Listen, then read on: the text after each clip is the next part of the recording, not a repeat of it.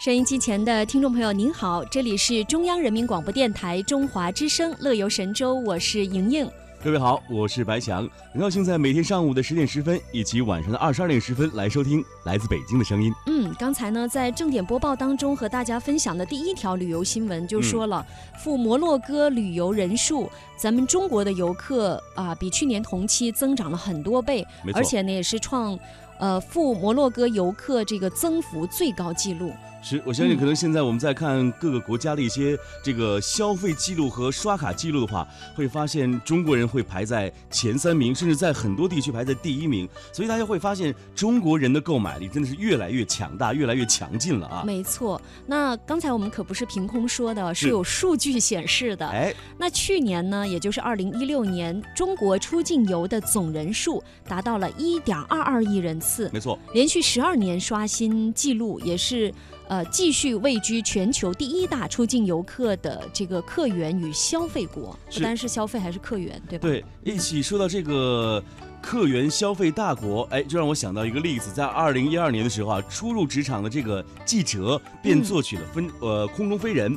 时常呢往来中美进行市场调查，那个时候啊，中国人赴美从事商务活动只能拿到有效期一年的签证。如今呢，记者已经是公司中的中流砥柱了。凭借中美十年签证，他彻底摆脱了每年一签的这个苦恼了。哦，很便利了。没错，嗯。那刚才呢，白强分享的是初入职场的记者，那我再分享一个同样是。大约五年前吧，一位大三的学生叫吴磊，他当时呢是办好赴乌克兰的签证，和同为球迷的父亲一起到现场去感受欧洲杯的激情瞬间。那今年夏天呢，他又计划带女朋友啊重新到乌克兰去重温那里的壮丽风光。哎，那这一次和上次不同的是。去年生效的落地签政策，让他免去了在国内办签的一些繁琐的手续，出境游可以说走就走。是，那可以说啊，现在中国护照啊，真的是在不断的升值，是促成上述现象的主要原因之一了。五年来呢，中外签证互免协议迅猛增长。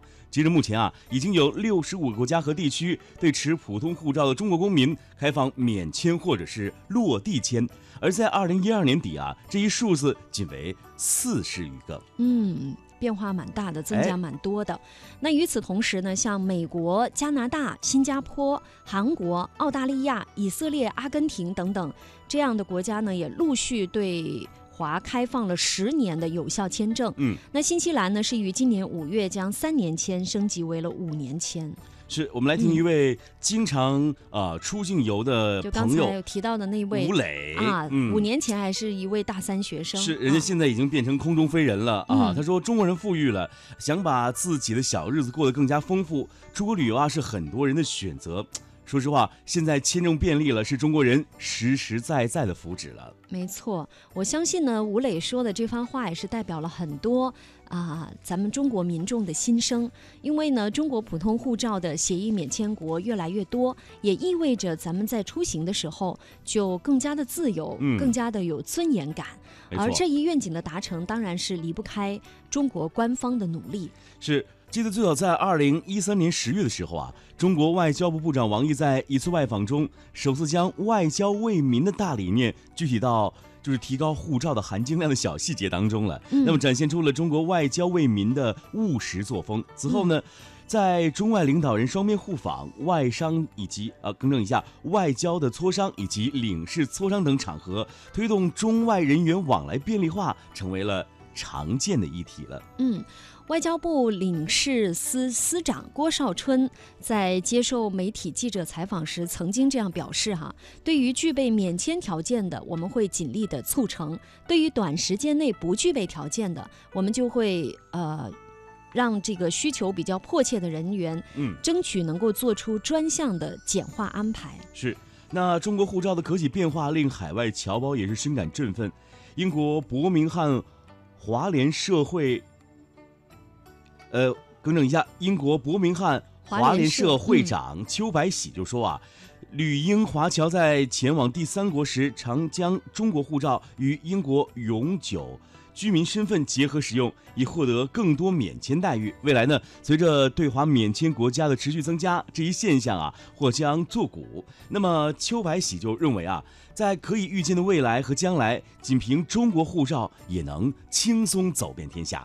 哦，也非常期待这一天的到来。嗯，当然呢，把这个提高中国护照的含金量作为打造海外民生工程的一项重要内容，中国政府的这项举动也是引发了海外主流社会的关注。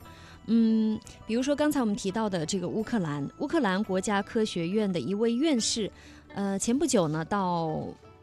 中国来出席活动，他就告诉记者说，自从开放落地签以来，来乌克兰的中国游客是持续增长，给当地的旅游市场也增添了活力。他说呢，中国国力增强了，人民的消费能力提高了，加上政府的大力推进，中国人民将收到更多国家的签证大礼包。当然呢，他也希望通过落地签的实践，推动乌克兰和中国两国早日达成普通护照，呃。